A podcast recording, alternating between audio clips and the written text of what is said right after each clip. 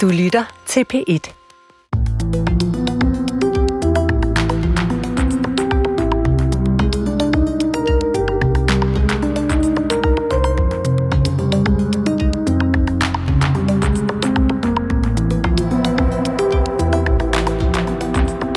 Den store russiske forfatter Fyodor Dostojevski ville være blevet 200 år disse dage, og det fejres overalt i verden med teaterforestillinger, symposier og særtillæg i mange aviser.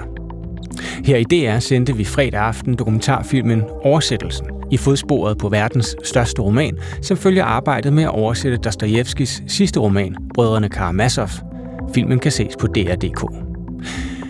Der løber en strøm af kristendom gennem Dostojevskis forfatterskab, og derfor fejrer vi ham også her i P1's program om tro, tidsånden. Det gør vi med en legendarisk udsendelse fra 1995. Her fortæller præst og foredragsholder Johannes Møllehave, som døde tidligere i år, om Dostojevski, men også om Søren Kierkegaard. Udsendelsen var i sin tid en særudgave af programmet Koblevs Krydsfelt. Nu er det en særudgave af Tidsånd. Velkommen til jeg hedder Christoffer Emil Brun og giver hermed ordet videre til Johannes Møllehave. Det, jeg vil forsøge at indlade mig med, det er at øh, fortælle om to forfatterskaber, nemlig Dostojevskis og øh, Søren Kierkegaards, som jeg har læst øh, selvfølgelig uafhængig af de to skæbne, men på en eller anden måde er grebet meget ind i min egen skæbne. Kierkegaard læste jeg i mit studium, fordi jeg er teolog, og meget hurtigt fandt ud af, at hvis mit studium skulle hænge sammen, så skulle det have en eller anden en anden navle, hvor om tingene kom til at dreje sig. Det blev Kierkegaard, fordi jeg opdagede pludselig, at det jeg ikke kunne få til at hænge sammen i studiet, hvorfor i alverden skulle jeg sidde og læse græsk eller hebraisk eller kirkehistorie, jeg synes det var forfærdeligt, det hang slet ikke sammen. Der opdagede jeg, jeg kunne ikke forstå Kierkegaard, hvis jeg ikke kendte hans forudsætninger. En af forudsætningerne er Platon for eksempel. Og det var jeg nødt til at kunne noget græsk, fordi Kierkegaard citerer det også på græsk. Jeg var også nødt til at kunne noget latin. Jeg var også nødt til at kende noget kirkehistorie, fordi han også forholder sig til udviklinger i kirkens historie. Jeg var også nødt til at kende hans periode, og på den måde blev pludselig mit studium, som havde været sådan raslende fra hinanden, det blev sammenhængende og blev utrolig spændende. Og der lavede jeg en opgave om Kierkegaards forhold til Platon, og senere om Kierkegaards forhold til begrebet kærlighed. Man kan godt sige om Kierkegaards forfatterskab, at det har et eneste tema, og det vil sige dette ene tema, hvad er det at være menneske? Det er jo så mærkeligt med det ord, fordi vi kan alle sammen, man skulle tro, at vi alle sammen måtte være interesseret i det. Men vi lever jo i et samfund, hvor vi er delt op i specialer. Der er polyteknikere, der er videnskabsfolk, og der er biologer. Der er så mange specialister. Men det, som vi alle sammen skulle have fælles, det vi kalder det almene, det er i dag det, der kommer de færreste ved. Og det er egentlig mærkeligt. Det burde være noget, der beskæftiger os alle sammen. Hvad vil det sige at være menneske? Det vil sige, det er banalt. Jamen det mærkelige er, at man kunne for eksempel sige, og det har jeg da hørt samtidig meget, meget tragisk øh, i mit arbejde som præst på et fængsel, eller der, hvor jeg har været ansat ellers. Han eller hun bliver vist aldrig menneske igen. Det er en forfærdelig sætning. Vi forstår alle sammen, hvad det menes med det. Det er en chokansætning. Han eller hun bliver vist aldrig menneske igen. Hvordan kan man holde op med at være menneske? Eller man kunne endda sige, det her det er simpelthen et umenneske. Eller nu handler man umenneskeligt. Det skulle man ikke tro, at et menneske kunne gøre. Et menneske må handle menneskeligt. Hvad er det at være menneske? Det er jo et utroligt banalt spørgsmål. Det skal man aldrig være bange for. Det er alt filosofi og alt, hvad der er væsentligt, det begynder med, at man stiller et spørgsmål. Enten hvad eller hvorfor. Og hvis man spørger om noget så elementært som, hvad er det at være menneske, så kan man sige, hvordan taler vi om hinanden? Hvis jeg for eksempel siger, hvad er det for et menneske, så kan man sige, ja, han er ingeniør, eller han er arkitekt, eller du må tage hensyn til, at hun er lige blevet skilt, eller hun har været indlagt på et øh, hospital, og du må tage hensyn til hende, hun har lige været igennem en operation osv. Vi definerer ofte mennesket ud fra dets skæbne, dets erhverv, dets øh, sociale placering, dets økonomiske placering osv. Og Kirkegaards påstand, og det var det, der fascinerede mig, da jeg begyndte at læse Kirkegaard for alvor, og det er nu 30 år siden, og siden har jeg læst ham dagligt. Det, der, det, der fascinerer mig hos Kierkegaard, det er dette, at han holder fast ved det enfoldige.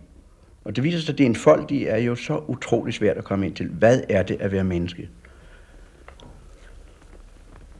Og der holder Kierkegaard fast på, at det er ikke nok, at vi definerer os selv ud fra vores sociale baggrund, vores økonomiske baggrund, vores øh, placering i en familie osv. Mennesket er et eller andet mere end det, man kan regne op i et produkt. At det er et produkt af de og de omstændigheder, og det er udviklet fra det og det. Mennesket forholder sig til sit liv. Og det, der vi forholder os til vores liv, det kan desværre ofte ytre sig i et misforhold. Det er sådan set Kierkegaards pointe. Der er dem, der vil øh, mene, at Kierkegaard er en forfærdelig mørk, mørk, mørk filosof, fordi han skriver om ting som angsten eller fortvivlelsen.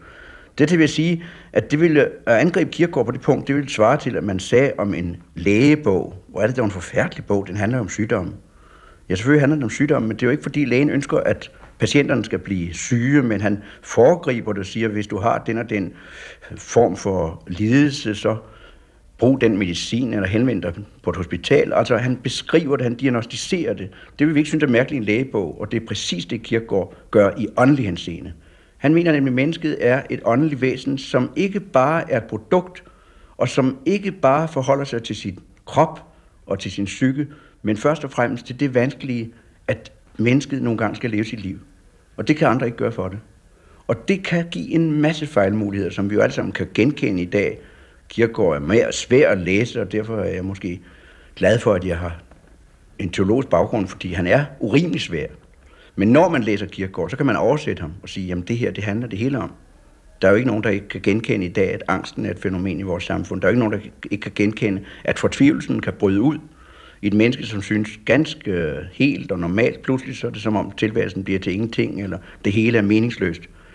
Og det er denne fortvivlelse, Kierkegaard, synes jeg, har diagnostiseret bedre end nogen øh, europæisk filosof. Kierkegaard er jo nemlig ejendomlig derved, at han øh, forholder sig til følelser. Vi kan jo næsten sige, at de europæiske øh, filosofer forholder sig til intellektet, til forstanden. Og der er Kierkegaard en, et særtilfælde, fordi det han er optaget af at tænke over, det er begrebet følelse. Hvorfor skifter min følelse? Hvorfor kan jeg være pludselig lykkelig og så dybt fortvivlet? Hvorfor kan jeg være grebet af en angst? Hvorfor kan jeg flygte fra mig selv? Hvad er følelsen for noget? At tænke over følelsen. De fleste øh, vesteuropæiske for, øh, fortolkere, forfattere og, og filosofer forholder sig til tanken. Og der er Kierkegaard meget, færdig, meget hurtigt færdig med, hvad tanken egentlig kan. Han spørger for eksempel, kan tanken tænke det utænkelige? Nej, det ville være en modsætning. Hvis man kunne tænke det utænkelige, så var det jo utænkeligt, så var det utænkeligt. Men for Kierkegaard er livet lige præcist utænkeligt. Det vil sige, at jeg kan ikke forudse, hvad der sker i morgen. Jeg kan ikke regne på det, der er mest afgørende i mit liv. Medfølelse, kærlighed, samhørighed, solidaritet. Alle de ting kan jeg ikke udregne. Det, det, det der sker mig, når jeg oplever kærligheden, når jeg oplever livet i det sammenhæng og helhed, det er utænkeligt, det er overraskende, det er forbløffende, det er det uventede. Eller Kierkegaard kan også sige det sådan, at Gud er den, af hvem man kan vente sig det uventede. Det er jo en meget god definition, som siger, hvad Gud er for noget. Det er så mange mennesker, der spørger, hvad er Gud for et fænomen? Hvordan skal vi definere Gud? Så kunne man sige, at en af Kierkegaards formuleringer lyder sådan, Gud er den, af hvem man kan vente sig det uventede. Men man kan jo netop ikke vente det uventede, fordi hvis man har ventet det uventede, så er det jo ikke uventet, så er det jo ventet. Så det vil sige, disse modsætninger mellem, om tanken kan tænke det utænkelige, og om man kan vente sig det uventede, der står vi over for nogle helt øh, elementære ting i Kierkegaards øh, begrebsverden. Men jeg vil godt lige holde fast ved, hvorfor jeg kom til at læse de to sideløbende, nemlig Kierkegaard og Dostoyevsky. Dostoyevsky kom til at læse, da jeg blev præst på et fængsel, fordi jeg tænkte, hvem ved egentlig mest om kriminelle? Det kunne godt være, at man skulle læse en hel masse kriminologiske bøger, det gjorde jeg selvfølgelig også, psykologiske bøger. Men der gik det op for mig, at en af dem, der måtte vide mest om, det var en, der selv havde været fange. Og Dostoyevsky havde været fange i Sibirien. Han var fire år sendt til Sibirien som politisk fange. Og yderligere fire år sad han i et strafferegiment som straffefange. Og det første fire år i Sibirien, så bagefter fire år i det strafferegiment. Han havde en dom på otte år, så sløsede man lidt i administrationen, så det blev ti år. Så i ti år er Dostoyevsky fange, politisk fange, men selvfølgelig sammen med ganske almindelige fanger, kriminelle af alle kategorier. Mordere, øh, voldsforbrydere, seksualforbrydere, alle mulige forbrydere, som han lever sammen med, og som han beskriver i første og fremmest en bog, der hedder Dødens Hus. Og det begyndte min læse Dostoyevsky, fordi jeg var blevet ansat på et fængsel og tænkte, hvem ved mest om kriminalitet, om kriminelle? Det må være en, der har levet sammen med dem og delt vilkår med dem. Og det var altså min første læsning af ham. Og så har jeg, kan jeg sige, øh, siden jeg var ansat på fængslet i Vrisløs Lille, læst øh, Dostoyevsky og Kierkegaard sideløbende. Og det har fascineret mig, at de har et problem til fælles. Og det er forholdet til kærligheden Kierkegaards grundproblem er, som jeg nævnte før, hvad vil det sige at være menneske? Og meget hurtigt kommer han frem til, at det mest elementære for et menneske, det er forhold til kærligheden. Og man kan sige, at hans vanskelige analyser af fejludviklingen af kærligheden, jo også forholder sig til kærligheden, nemlig spørger, hvad sker der, hvis kærligheden ikke opleves? Eller hvis kærligheden opleves på sine vrangsider, der hvor den slår ud i bitterhed, jalousi, iversyge, som man kalder det med et meget sjovt ord, tysk ord, Eifersucht, der bliver det iversyge. Det er ikke helt det samme som jalousi. Jalousien er jo en følelse, som jeg, jeg oplever, når jeg føler, at der er en, der tager kærligheden fra mig, fordi uh, den, jeg elsker, uh, er fascineret af et andet menneske, eller optaget af et andet menneske. Men iversyge, det er den uh, mærkelige sygdom, der siger, sig det igen.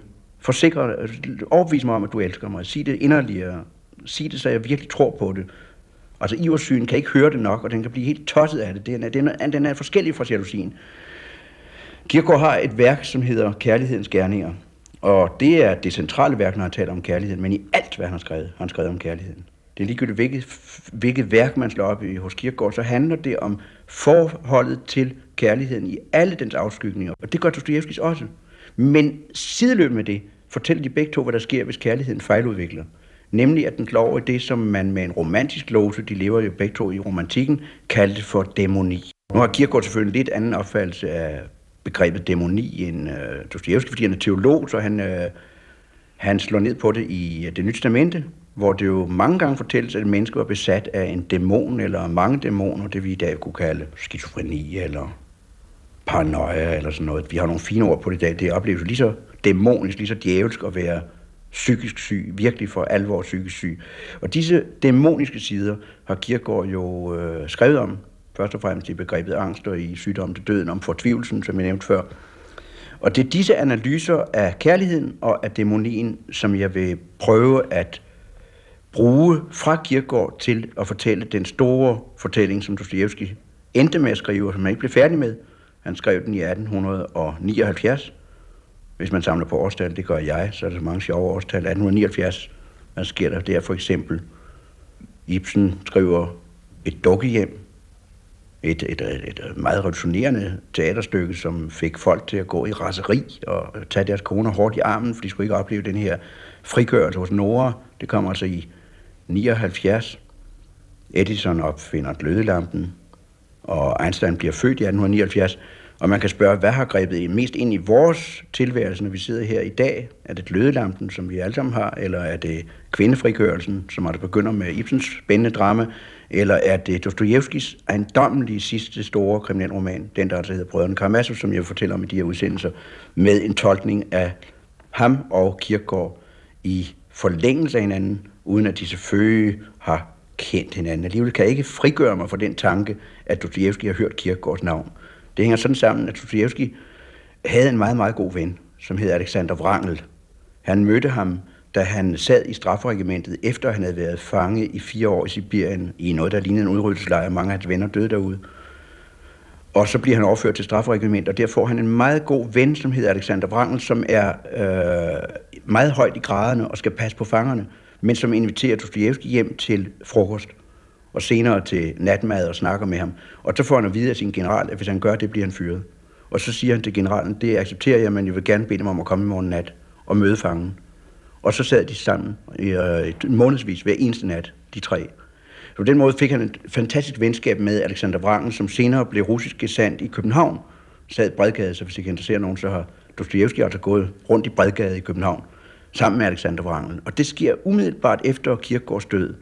Og der kan jeg ikke forestille mig andet, end han selvfølgelig har sagt til Wrangel, som øh, i øvrigt skriver en biografi på dansk om øh, uh, Dostojevski, en af de første biografier, der er skrevet.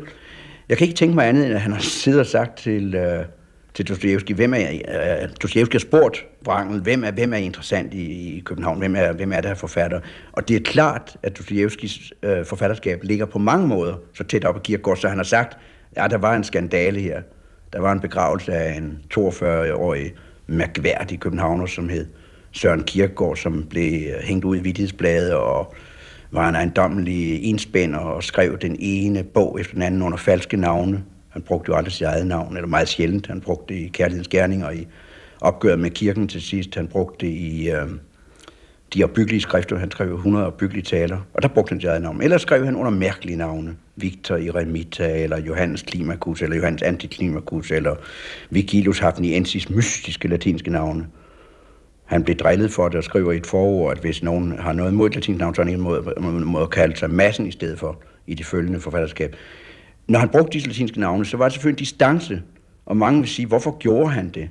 Men vi vil ikke synes, det er mærkeligt, hvis det er et dramatisk forfatterskab. Hvis Ibsen skriver skuespil, som for eksempel Dukkehjem, så synes vi jo ikke, det er underligt, at det er Nora, der taler, og det er Helmer, der taler. Det ville være meget mærkeligt, hvis der i hver replik stod, så siger Ibsen til Ibsen, der svarer Ibsen, der siger til Ibsen. Selvfølgelig sætter han det ud i replikker, og det er lige præcis det, Kierkegaard gør i sit forfatterskab. Fordi pointen i Kierkegaards forfatterskab er, at det at være menneske, det kan man ikke sige i al almindelighed, det kan man altid kun sige i særdeleshed. Det vil sige den pukkelrykkede, eller den, øh, der har en vandskæbne, eller den, der er født med øh, en invaliditet, eller den, der er født med en psykisk skade, oplever livet helt anderledes end den, der er sund og rask og lykkelig og lever umiddelbart. Og derfor bliver forfatterskabet bygget op af en lang række figurer, der hver især oplever sin side af tilværelsen ud fra sine forudsætninger. Og derfor svarer det faktisk til et enormt drama, for eksempel Shakespeares eller Ibsens drama, hvor hver person har sin replik, og hvor man ikke vil kunne spørge Kierkegaard, ja, hvad mener du selv, hvor står du? For der har han netop distanceret sig ved at sige, det siger den person under de omstændigheder, og under hans omstændigheder, på hans præmisser, er det rigtigt nok. Men det er ikke Kierkegaards egen mening. Det kunne man så blive sur på ham og sige, hvorfor det? Jamen det er jo det samme, når man skriver drama, som sagt. Altså, Shakespeare er jo ikke Othello, og Shakespeare er ikke Hamlet, Shakespeare er ikke Macbeth, han er ikke Lear, men han er til stede dem alle sammen. Og på samme måde er Kierkegaards forfatterskab altså en række stemmer. Også her i ligner han Dostojevski. En af de tidlige øh, fortolkere Dostojevski har sagt, at Dostojevskis værk er polyfont. Det forstår vi godt i dag, det ord, fordi vi har gramofonplade, der hedder det. Det vil sige, at det har masser af stemmer. Det var jo ikke øh, helt almindeligt i det 1900-års litteratur, at man ikke havde et talerør. Hvis man tager de store franske forfattere, så har de gerne et talerør. Det vil sige, her er meningen, den står på side 19, eller den kommer frem. Og der har Dostoyevsky valgt at sige, hvem har egentlig ret til at sige, hvad livet er? Hvad er det at være menneske? Det kan hvert menneske udtale sig om på sine egne præmisser. Og dermed bliver det en strøm af skæbner, hvor man meget, har meget svært ved at sige, hvor er Dostoyevsky selv ganske parallelt med Kierkegaard. Så det er en række stemmer, som hver for sig kommer til udtryk ud fra deres præmisser. Lighedspunktet med dem er, og det vil jeg altså fastholde, når jeg nu kommer ind på den store fortælling, den store afsluttende fortælling, Dostoyevsky skrev i 1879, som han som sagt ikke fuldendte. Han havde et bind parat, som han ikke nåede at skrive. Han dør i 81. Det er 60 år gammel. Han er født i 21 i Napoleons dødsår, og det har lidt med hans skæbne at gøre, fordi hans far øh, var læge, oprindeligt fattiglæge, og Dostoyevsky husker væsentlige øh, patienterne fra sin tidlige barndom, som er tilkom i lænker, fordi faren skulle tage stilling til, om de skulle sendes til Sibirien. Så Sibirien og de restende lænker, de er altså ret tidligt på ferie i Dostojevskis tilværelse. Han husker dem fra barneårene, de der fangeskæbner. Og den medfølelse, man kunne have med et menneske, som skulle sendes derude i kulde og ensomhed og måske til død og mishandling, øh, det oplever han allerede som barn. Og så sker der det, at faren bliver feltlæge på grund af Napoleonskrigen. Og fordi han øh, er feltlæge og sikkert har haft det rejsefuldt, det kan man godt forestille sig, en nat, hvor alle skriger af smerte, og folk har fået revet lemmer af ved frygtelige øh, øh, skudsår. Der kan man godt forestille sig, at en feltlæge, som virkelig er i hårdt arbejde, øh, har svært ved at klare det nervemæssigt selv, fordi man ikke havde bedøvende midler i den grad, som vi har det i dag. Og der begyndte faren at drikke og ændrede utrolig karakter. Men det spiller en meget stor rolle i Dostojevskis fortolkning, at man troede, at faren blev myrdet af de bønder, som han havde som sin liven. Han var en hysterisk mand, der bankede de her bønder, hvis de ikke arbejdede ordentligt og sådan noget. Det kunne godt have været sandt, men det var ikke sandt. Men det spiller en stor rolle for eksempel hos Freud.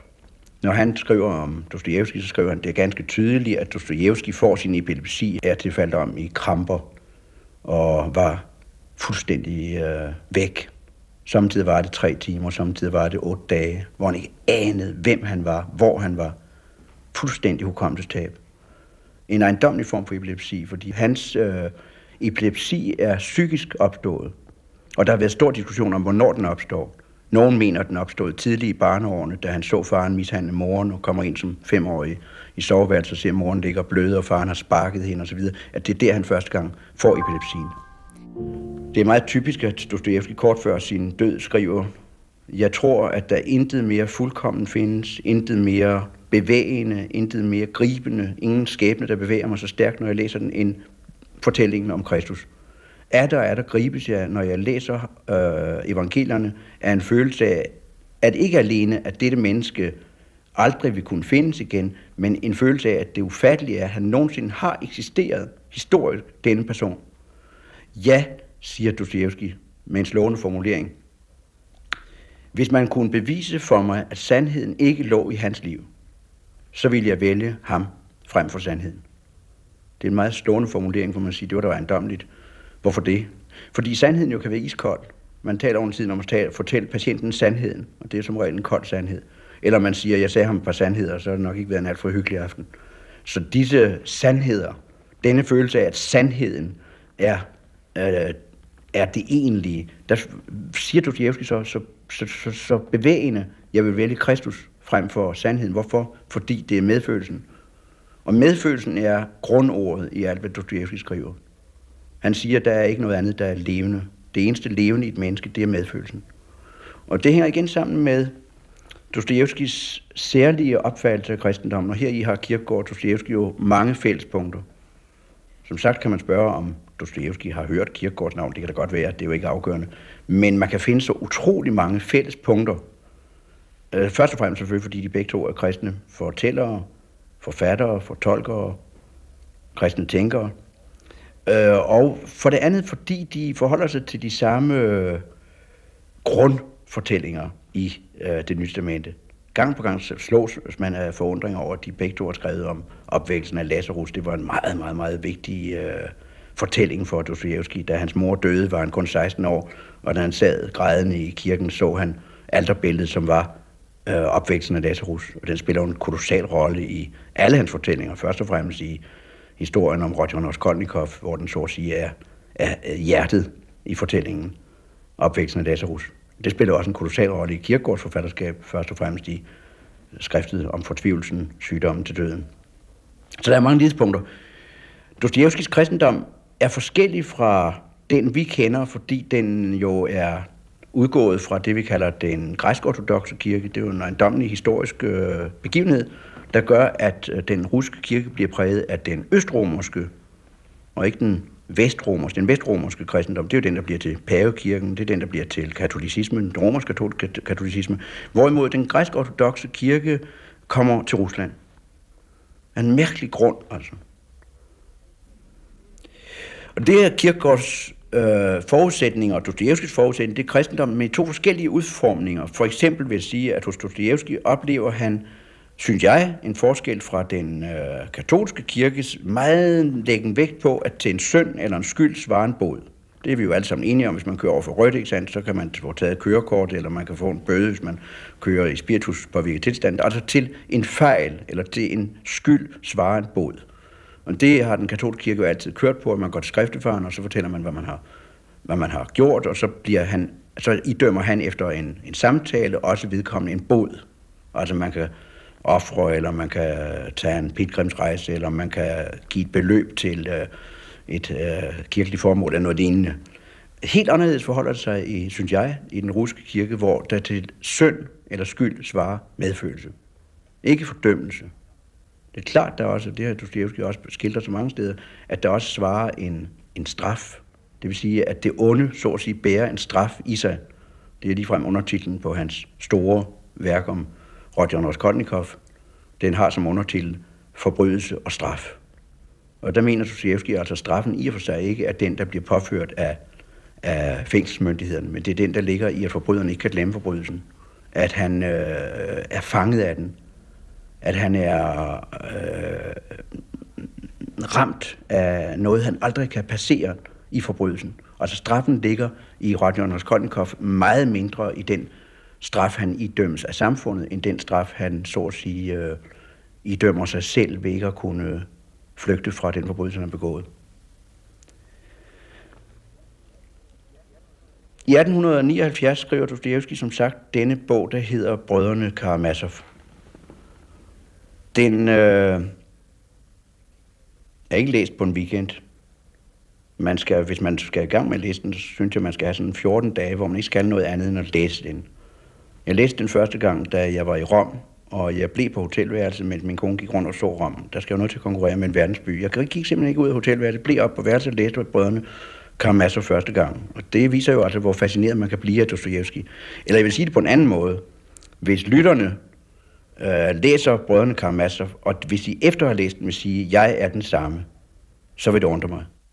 Første gang jeg landede i øh, Lot Lufthavn i Jerusalem, eller uden for Jerusalem i øh, Israel, øh, der slog det mig som fuldstændig under, at solsikkerne gik op gennem cementen på landingsbanen. Jeg tænkte, det kan ikke lade sig gøre. Og solsikkerne ved altså bare ikke, at det kan lade sig gøre, så de går op gennem cement. Og sådan synes jeg under tiden, man kan se på åndshistorien. For eksempel Dostojevski, som vi nærmer os, hvor jeg gerne fortæller om den store øh, afsluttende bog om brødrene Karamazov. Hans historie er sådan, at man tænker, hvis du selv havde haft en af hans lidelser, så havde du ikke skrevet en linje. Jeg skal prøve at nævne nogle af hans lidelser. Han havde en meget vanskelig opvækst hos sin far, som var hysteriker, som han var bange for. Han led af epilepsi. Han var evigt forgældet. Evigt forgældet. Han øh, havde et mareridt af et første ægteskab, som Strindberg ville have misundt ham, for Strindberg samlede jo på mislykkede ægteskaber. Øh, virkelig et mareridt af et ægteskab, som ender sådan som en af Dostojevskis egne fortællinger. Hun hed Maja, og øh, han bliver fuldstændig besat af hende. Og der må vi lige huske, som jeg nævnte i den forrige udsendelse, at Dostojevski var straffefange og øh, sad i Sibirien og var senere i et strafferegiment, og der havde han ikke set kvinder i overvis, altså været spadet inde blandt mænd, mænd, mænd i otte år. Og så møder han en kvinde, som han bliver fuldstændig betaget, den første han møder. Og hun er gift, og manden er meget jaloux. Og øh, Wrangel, som var hans gode ven, som var øh, befalingsmand i straffekompaniet, han siger til ham, det skal du holde dig fra, fordi manden er jaloux, og han skyder dig muligvis, han var lærer og temmelig alkoholiseret. Jeg ved ikke, om der var sammenhæng mellem erhvervet og, og hans øh, alkoholiske problemer, det ved jeg ikke, men han var meget, meget, meget alkoholiseret og meget, meget jaloux. Og så siger Wang til ham, ved du hvad, jeg synes, du skal opgive det forhold, for du risikerer, at han slår dig ihjel. Og det siger du til det kan du ikke komme og sige til mig, fordi jeg elsker hende. Og øh, der går en 14 dages tid, så siger Wang, okay, så skal jeg nok hjælpe dig med at arrangere nogle møder, for det er livsfarligt, det du laver.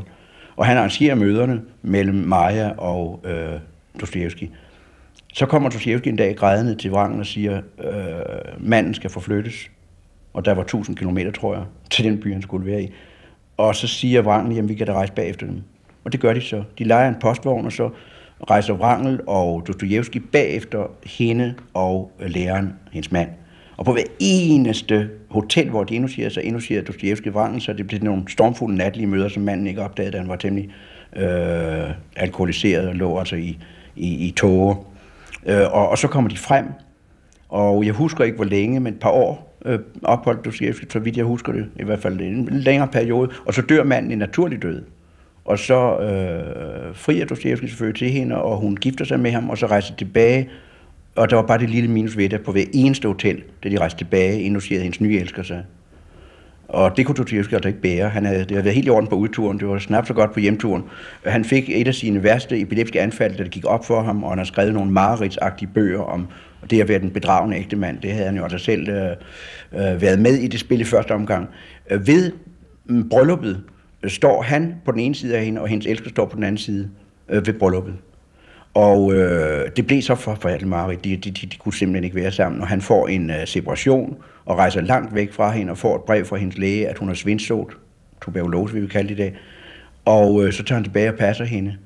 Og der opstår et sælsomt inderligt forhold mellem de to mennesker, som altså slet kunne være stue sammen før. Det er meget typisk for Dostojevski, den der øh, slutning på historien, at da det hele er forbi, han er rejst fra hende, så genoptages det og finder en, en, en, en helt anden øh, dimension og dybde. Men det, jeg vil sige med cementen, landingsbanerne og disse mærkelige blomster, der skyder op gennem cementen, det synes jeg også, når man læser et værk som Dostojevskis. Hvordan lykkedes det ham, trods ufattelige pengesover, trods store læmelige lidelser. Han havde lidt så meget i Sibirien, hvor flere af hans venner var omkommet, at han pådrog sig en lungesygdom, som han aldrig blev helbredt for. Han døde af den. Han spyttede blod. Han led så forfærdeligt. Og i perioden var han ude af stand til at, at skrive, og så dikterede han. Og det er også en ganske sjov historie. For der, foregår, der sker det, at da Dostojevski øh, havde skrevet en kontrakt med et forlag, så havde han skrevet under på, at han skulle aflevere en roman ud på efteråret, øh, den 28. november, tror jeg det var. Og vi skrev august måned, han var ikke begyndt på den. Og der stod med småt i kontrakten, at i tilfælde af, at romanen ikke var afleveret, så overtog forlaget rettigheden til alt, hvad Dostoyevsky havde skrevet. Det vil sige, at han kunne ikke få en krone for, hvad han tidligere havde skrevet. Så det var en ganske katastrofal kontrakt, hvor han ikke havde opdaget det der. Det opdagede nogle af hans venner og styrtede over til ham og sagde, ved du hvad, det her det er jo forfærdeligt, du har lovet at aflevere det her manuskript, og, og du kan ikke blive færdig. Vi er forfattere som du, og vi foreslår, vi foreslår, at vi sætter os ned ved et egetræsbord, og så skriver vi i en måned et kapitel hver. Og vi er ni forfattere, der gerne vil hjælpe dig. Og Dostoyevsky øh, viser dem håndeligt og rasende væk, og det man jo ikke gå op og spørge, Dostoyevsky, øh, spørge Shakespeare, om man kan få lov at skrive sidste akt af Hamlet, det kan Shakespeare selv. Og han vil selvfølgelig ikke modtage øh, den der hjælp, men så går de øh, fortvivlet ned og siger, at det går ikke, altså han var et umanerligt menneske. Han øh, var, var, var spille, han led en spillelidenskab, som var fuldstændig forrygt. Han gik til rouletten nat efter nat, og var ude i en forfærdelig derut efter den første kones død hvor han altså øh, lever nærmest i den russiske underverden og er øh, utrolig forgældet og vanvittigt besat af den tanke, at han skulle vinde en stor sum i, øh, i, i spil. Øh, den spillidenskab, som var fuldstændig forrygt, varede 15 år. I 15 år spillede han uafbrudt. Og så er de siger, hvad skal vi gøre, når han ikke vil tage imod vores hjælp? Og så kom de i tanke om, at han var en fremragende mundtlig fortæller. Han kunne også simpelthen sidde en hel nat og fortælle, havde man nu haft en båndoptager, som vi sidder med her, så kunne man jo have sat en mikrofon for ham. Men det havde man jo ikke dengang. Og så siger man, hvad nu hvis man kunne få ham til at fortælle mundtligt og en til at skrive? Ja, så må vi jo fat i en, der kan skrive hurtigt. Og så gik man op på Instituttet for Stenografi og spurgte, hvem er jeres dygtigste elev? Og hun hed Anna Snitkina Gregorjevna.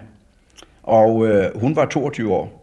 Og da hun fik det tilbud at skrive øh, for Dostojevski og at stenografere, så blev hun fuldstændig lyksalig. Og gik ind i sin mor og sagde, hans sidste bog ligger på min natbord, det er min yndlingsbog, tænk jeg skal møde dette bløde, fine, forstående, indfølende menneske. Og så kommer hun op til ham, og han var han har ikke sovet på dage, han har været ude på en af sine ture med at spille. Han havde haft et anfald af sin, øh, af sin øh, øh, blodstyrtning. Han havde det ganske forfærdeligt. Og det var ikke bare skægstuben, der stridede på ham, det var nervespidserne, han var ikke til at være stue med. Og han sagde, om, om hun overhovedet kunne denografere, hun havde udmærkelse, det mente hun nok, hun kunne. Og så tog han øh, den russiske avis fra den dag og læste højt af forsiden, og så skulle hun denografere, og så skulle hun renskrive det, og så kom hun tilbage, og så sagde han, der mangler en tankestreg, farvel. Og så gik hun grædende hjem. Så der var ikke mere i den historie. Men så ud på aftenen fik hun et brev, hvor der stod, at han var fortvivlet over den behandling, han havde givet hende, og hun måtte forstå, at han var en syg mand, han øh, led af epilepsi, og han havde været fange, og han fortalte i brevet, hvordan han øh, følte sig øh, ude af balance, og havde led af den forfærdelige spillelidenskab, om hun ville komme op og hjælpe ham. Og så kom hun næste dag, og så begyndte de at skrive. Og der er jo så få solskins historier i litteraturhistorien, så lad os lige nævne den. Så bliver de færdige med en bog, som han laver i diktat til hende, som hedder Spilleren som handler om denne forfærdelige lidenskab. For når en forfatter skal skrive desperat hurtigt, så skal han skrive om noget, han kender indefra. Virkelig. Og det gjorde han, denne spillelidenskab. Den er så farlig, den bog, synes jeg, så jeg, som overhovedet ikke har tendens til at spille, jeg tør næsten ikke nærme mig den, fordi jeg får lyst til det. Jeg vil, man, der var for sådan en roulettefeber, eller hvad det ville hedde i dag, sådan en enarmet tyveknæk, hvor man kunne blive ved med at stå og se, om man kunne vinde. Så noget interesserer mig ikke ret meget, men der går feber i en. Det er det, det ejendomlige ved læse Dostoyevsky, at man undrer sig bagefter. Det gør man jo i store værker i det hele taget. Var det bare 28 bogstaver? Det er da løgn. Jeg lugtede det, jeg smagte det, jeg gik der, jeg rystede, jeg var bange, jeg var forfulgt, jeg var befriet, jeg lå, jeg græd. Hvordan kan man komme alle disse følelser igennem ved hjælp af et alfabet? Det lykkedes altså at diktere denne roman til hende, og de afleverede den på dato. Men forlæggeren var rejst væk, fordi han ville da sandelig ikke have den her bog på dato, for så kunne han jo ikke få kontraktens øh, lille paragraf opfyldt, nemlig at han kunne overtage rettigheden til samtlige. Så de måtte gå på politistationen og få den datostemplet og få politiet til at bevidne, at den var afleveret til tiden. Og det blev så romanen Spilleren, og så friede han til hende, og så giftede han sig med hende og levede så vidt vi ved, et forholdsvis lykkeligt ægteskab. Øh, vi ved det væsentligt fra hendes øh, biografi, som vi ikke kan tage helt for pålydende. Den hedder Mit liv med Dostojevski, og en meget, meget smuk bog om, hvordan et ægteskab kan lykkes. Blandt andet, når konen er så langmodig, så hun på bryllupsrejsen opdager, at han har taget alt, hvad hun har ejet. Han havde taget hendes smykker, han havde taget hendes ringe, han havde taget hendes ørering, solgt dem, og så spillede han. Og så kom han hjem og havde spillet det hele op, og hun bebrejdede ham det aldrig med et ord. Det er det lykkelige ægteskab. Øh, de var gift i 14 år, og de havde en stor sorg. De fik en dreng, som hed Alosja, som døde tre år gammel. Og Dostoyevsky kunne ikke bære den sorg, han havde været igennem. Så mange forfærdelige smerter i sit liv. Set så forfrygtelige ting derude i udryddelseslejren, kunne man jo kalde den, derude i Sibirien. Det var næsten som en, en tysk koncentrationslejr, så forfærdelige ting. Så han ingen gang i Dødens Hus, hvor han beskriver det, har nærmet sig de værste ting. Det siger han selv. Han siger, der er ting, han ikke kan sætte på tryk. Der er ting, han ikke kan beskrive. Så frygteligt var det. Men da han mistede af Losja. Øh, der gik han hjemmefra. Og så gik han ind over de russiske stæber og blev ved med at gå dagevis og besluttede på aldrig at vende tilbage. Ikke fordi han ikke holdt af sin kone, men fordi han ikke kunne tåle at se hjemmet, stederne, hvor drengen havde været. Det var ham så dyb, dyb, dyb sorg. Og på denne vandring ind over de russiske stæber kommer han til et lille kloster. Og der møder han en gammel munk. De gamle munke i klosteret kaldes starrets, det var altså at sige. Man fik en særlig status i de russiske klostre, hvis man havde en høj alder, som kineserne ærer de gamle meget forskelligt fra vores samfund, hvor vi næsten fejrer dem af vejen og synes, deres erfaring ingenting er. De har ikke meget meddelt, de skal bare gemmes hen. Helt forskelligt, for det er denne dybe respekt for alderdommen, for dens indsigt, for dens viden. Og der møder han den gamle Starrets, og Starretsen siger til ham, efter at have lyttet til ham i dagvis, du skal tage tilbage. Og denne Starrets kommer til at spille en kolossal rolle i hans afsluttende bog, hvor hovedpersonen i øvrigt hedder Alosja. Sådan så han altså gør det, at han rejser den døde dreng et mene ved at lade ham være, det kan man fortolke forskelligt, for mig er han hovedfiguren. Det kan man fortolke forskelligt, for der er jo forskellige figurer, men jeg vil sige, at Losja er sådan set den skikkelse, man bærer læst, længst i sig, når man har læst bogen. Den minder forbløffende om øh, idioten, øh, Fyrt Myskin, for hvem det er så elementært, at medfølelsen overvælder ham overalt. Idioten er jo en fortælling om en side af den menneskelige, øh, af den menneskelige tilværelse, vi ikke kender så forfærdeligt meget til.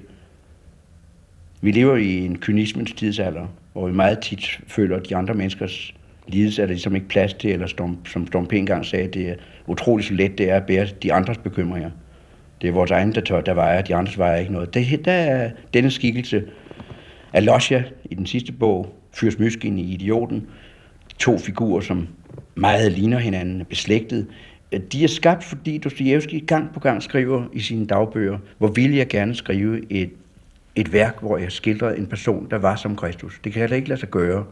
Hver gang jeg prøver det, bliver det sentimentalt, forkert, skævt. Det er underligt, man kan skildre det onde, men meget, meget svært ved at skildre det gode.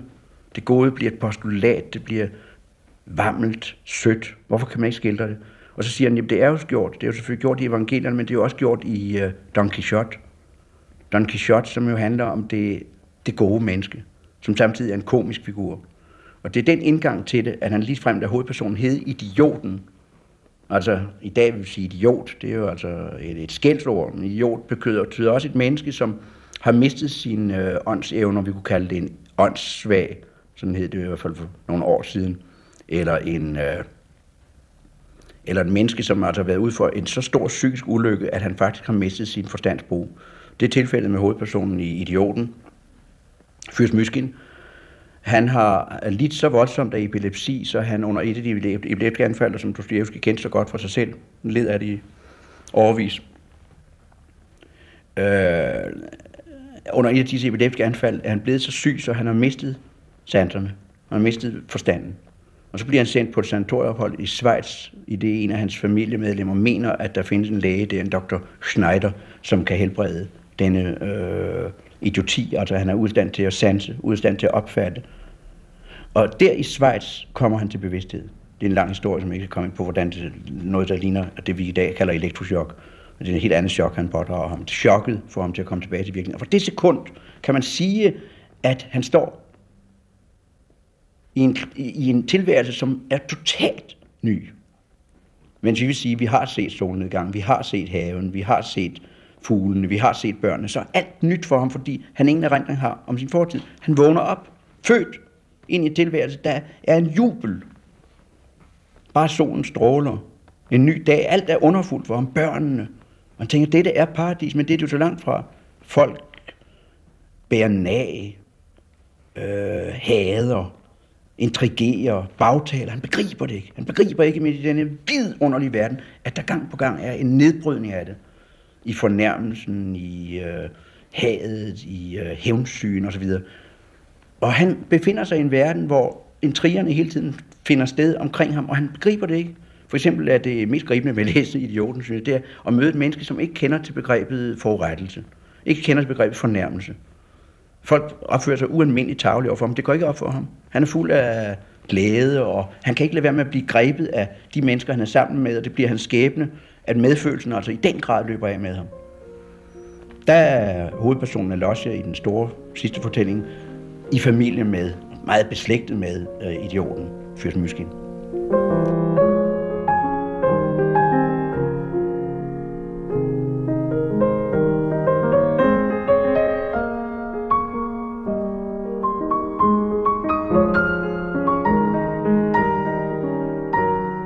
Dostojevski gifter sig altså med øh, sin stenograf, og det bliver til et 14-årigt ægteskab, som i hendes erindringsbog er rosenrødt. Det er ikke helt sandt.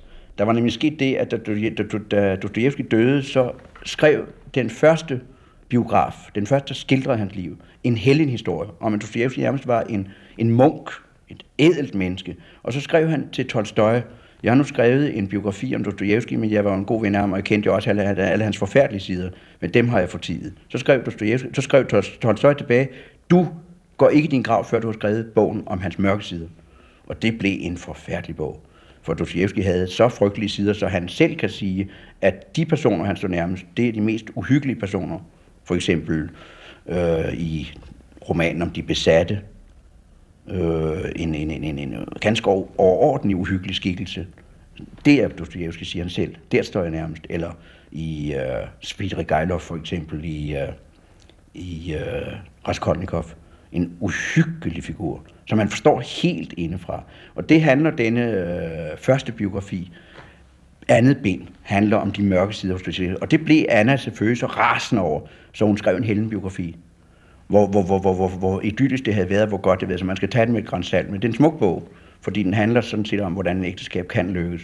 Og man kan måske kun sige, at et ægteskab lykkes ved, at man kan sige, at det var umagen værd. Og det følte hun i hvert fald, for det havde været svært. Han var som sagt alle de mange ting, jeg har nævnt. Han var besat i sin spilvidenskab, den fik hun ham ud af. Han var så forgældet, så det var totalt umuligt at overtage den, det gældsbog. Ikke desto mindre øh, fik hun lavet sit eget forlag, hun fik øh, udgivet hans skrifter. Hun fik betalt hver eneste gældspost. Hun har lavet fremragende kommentarer. Hun har skrevet dagbøger, øh, og vi har en masse af hendes stof til at forstå Dostojevski, så vi skylder hende utrolig meget, og så skrev hun jo for ham. Altså i perioder var han ude af stand til, og derfor brugte jeg dette billede med landingsbanen, hvor hvor, hvor solskæderne alligevel kommer op gennem cementen. Man tænker, hvordan kan Dostojevski skrive, når han har blodstyrtninger, når han er epileptisk, når han er gæld, når han er, må, er nødt til at flygte fra sine kreditorer, når han ofte arbejder på den måde, for eksempel med uh, Raskolnikov, at da han har skrevet den, og modtager et pengebeløb fra sin gode ven Wrangel i København, så brænder han sit manuskript, og så begynder han totalt forfra. I det han siger, det der er vigtigt i en fortælling, det kan jeg huske, og det jeg ikke kan huske, det er ikke vigtigt. Og så begynder han forfra i et kæmpe værk, hvor han altså har skrevet den en gang, så brænder han og starter igen. Og når man ser hans manuskripter, så siger man, at dette er et menneske, som har været op imod så utrolig mange øh, forhindringer. Når han havde sine værste epileptiske anfald, øh, så var han så bange for, at han ikke kunne huske, hvor han var i sin historie. Han ikke kunne huske, hvor han ville hen med historien. Der kunne gå under tiden gå 14 dage, hvor han ikke anede, hvor han var, og så skulle han gå videre i forløbet. Og prøve at fastholde det med, han var fremragende tegner, med skitser og udkast. Og øh, når man så ser på Dostojevskis liv, så kan man sige, hvordan lykkedes det ham? Hvordan lykkedes det ham med alle de øh, forfærdelige ting? Jeg vil sige, hvis, hvis vi andre bare havde haft en af de skavanker, epilepsien eller blodstyrtningen, så havde vi nok ikke fået skrevet. Hvordan lykkedes det ham? I perioder, hvor han sidder på kolde hotelværelser i Tyskland, hvor han ikke engang har råd til at, at, at, at betale for varmen, og derfor sidder med to frakker og sidder med vanter og skriver, og sidder med tre par sokker, og så skriver et kæmpe værk, som for eksempel De Besatte, på rejser. Og så dikterede han altså til hende, og det skylder vi selvfølgelig hende utrolig meget for, at de arbejdede på den måde, han dikterede til hende, og så renskrev hun, og så læste han det igennem, og så arbejdede han det langt ud på natten med renskrivningen og med rettelserne. Men han kunne diktere til hende i perioder, hvor han ikke selv kunne skrive. Alle disse handicaps øh, vejes altså op af en, øh, en, et forfatterskab, som for mig er fuldstændig underfuldt, fordi det, øh, som jeg sagde før, vender op og ned på ens tilværelse. Og dets grundtema er kærlighed og dæmoni. Da Dostoyevsky fortæller øh, sin sidste historie, Brødrene Karamazov, der står han på højden af sin fortællekunst. Han har prøvet alle fortælleformer. Han har skrevet dagbogsromaner, han har skrevet, øh, han har skrevet øh, jeg-fortællinger, han har skrevet øh, fortællinger i tredje person, hvor man altså oplever personen helt udefra. Han har lavet en form for fortælling, som foregriber, efter min mening, Joyce og Kafka. Helt øh, moderne fortælleformer. Han har eksperimenteret med alle fortælleformer, og så vælger han noget meget indfoldigt. Han vælger nemlig at lade fortælleren øh, i Brødrene Karamazov være en temmelig ubehjælpsom mand i landsbyen, som slet ikke har hans geniale fortælletalent og som derfor er en del af historien. Og det er en vigtig pointe, at fortælleren selv er en del af det fortalte. Skulle vi sammenligne med en dansk forfatter, er nærliggende at sige Blikker. Fordi Blikker jo i sine bedste fortællinger træder ud af den alvidende fortællers rolle og siger, den fortællende er part i fortællingen, part i alle betydninger.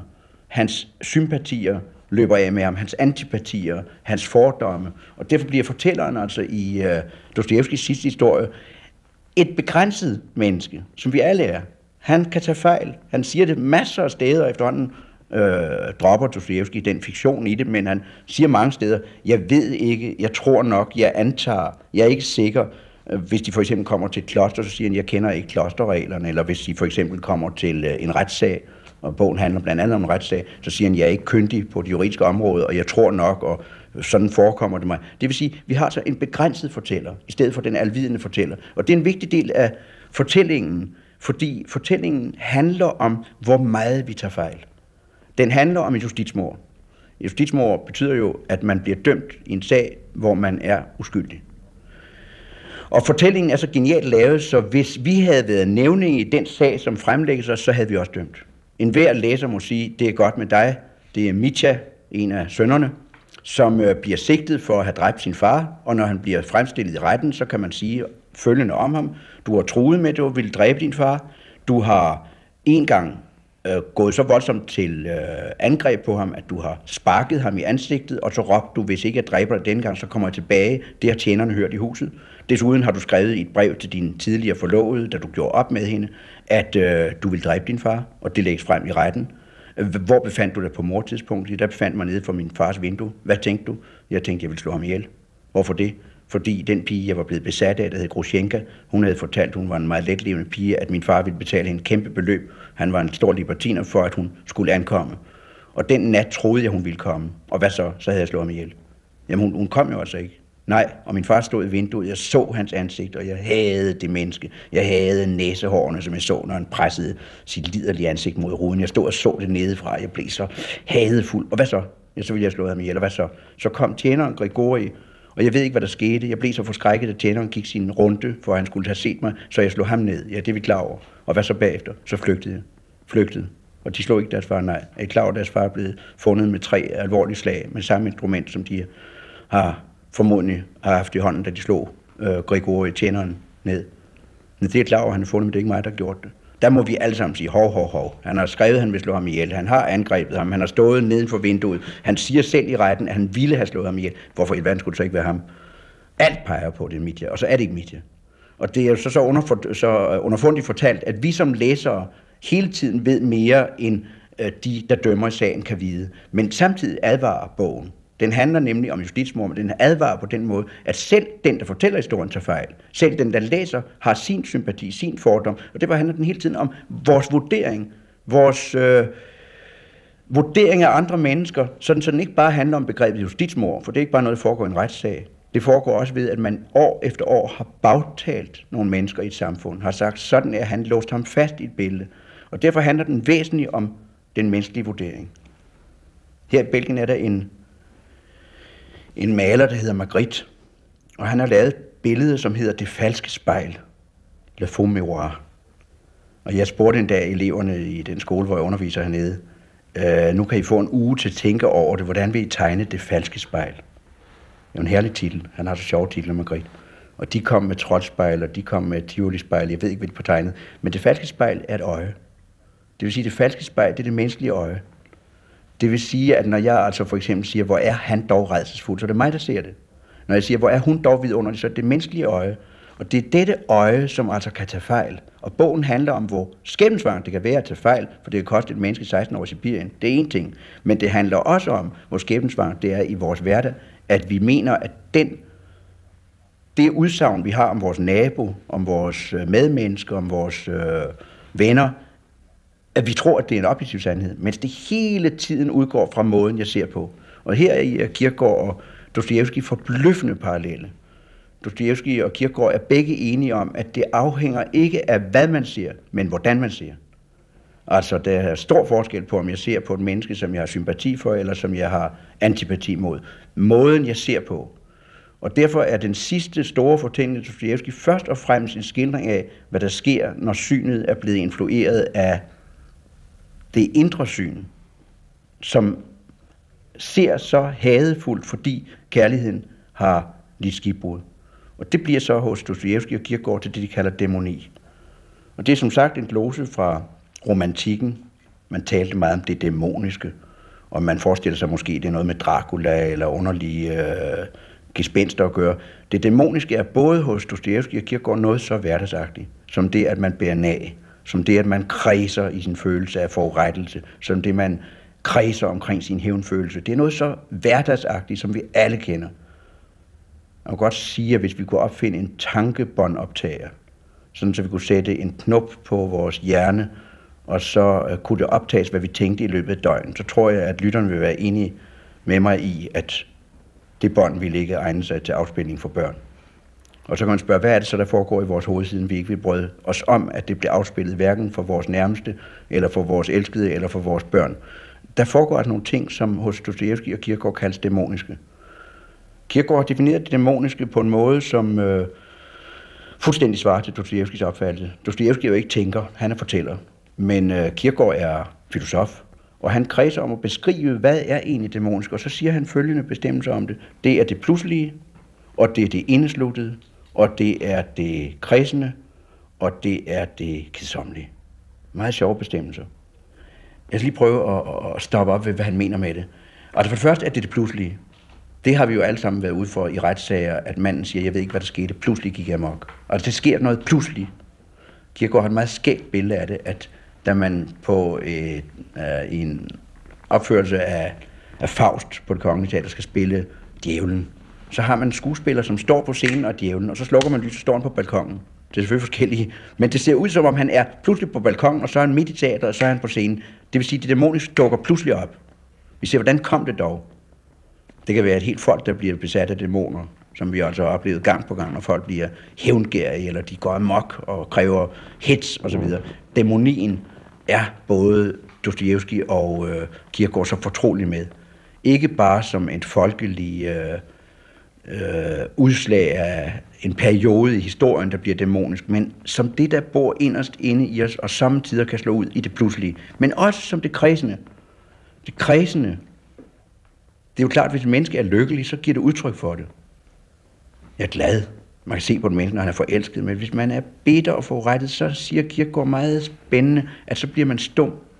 Man går altså indad med det. Man siger det ikke. Er der noget i vejen? Mm. Man svarer ikke engang på det. Er du såret? Mm. Man kan ikke komme ud med sproget. En hver kan høre, at der er noget i vejen. Det ligger altså i, at man ikke kan kommunikere. At man kredser om det, og at det bliver stumt. Og derfor er det noget af det vigtigste ved dæmon, det er, at det får sprog. Det var at sige, at man kan tale om det, man kan komme nærme sig det. Og hos Kierkegaard er den bestemt, at det stumme. For mig er slående, når man læser Dostoyevskis fortællinger. Netop. Netop det pludselige, som i mange af hans fortællinger, der er kriminalhistorier, sådan skete det. Og det indesluttes dumme tænk på de mange, mange, mange, mange sider, hvor Raskolnikov efter mordet er udstand til at tale med et menneske. Ikke med sin mor, ikke med sin søster. Ingen kan henvende sig til, fordi han er blevet stum. Han har ikke sproget længere. En sådan analyse af det dæmoniske sker i øh, Dostojevskis fortælling og i Kierkegaards filosofi ganske parallelt.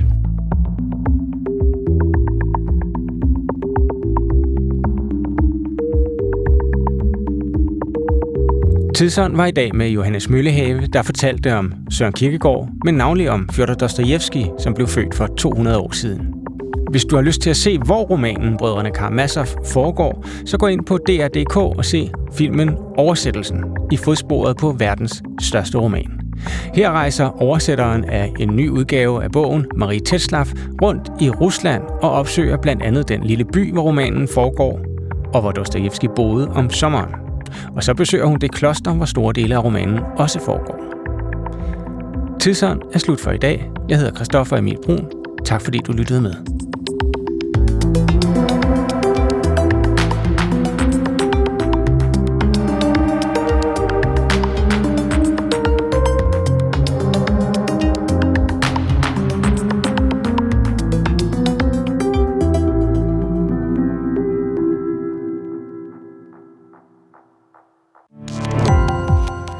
Gå på opdagelse i alle DR's podcast og radioprogrammer. I appen DR Lyd.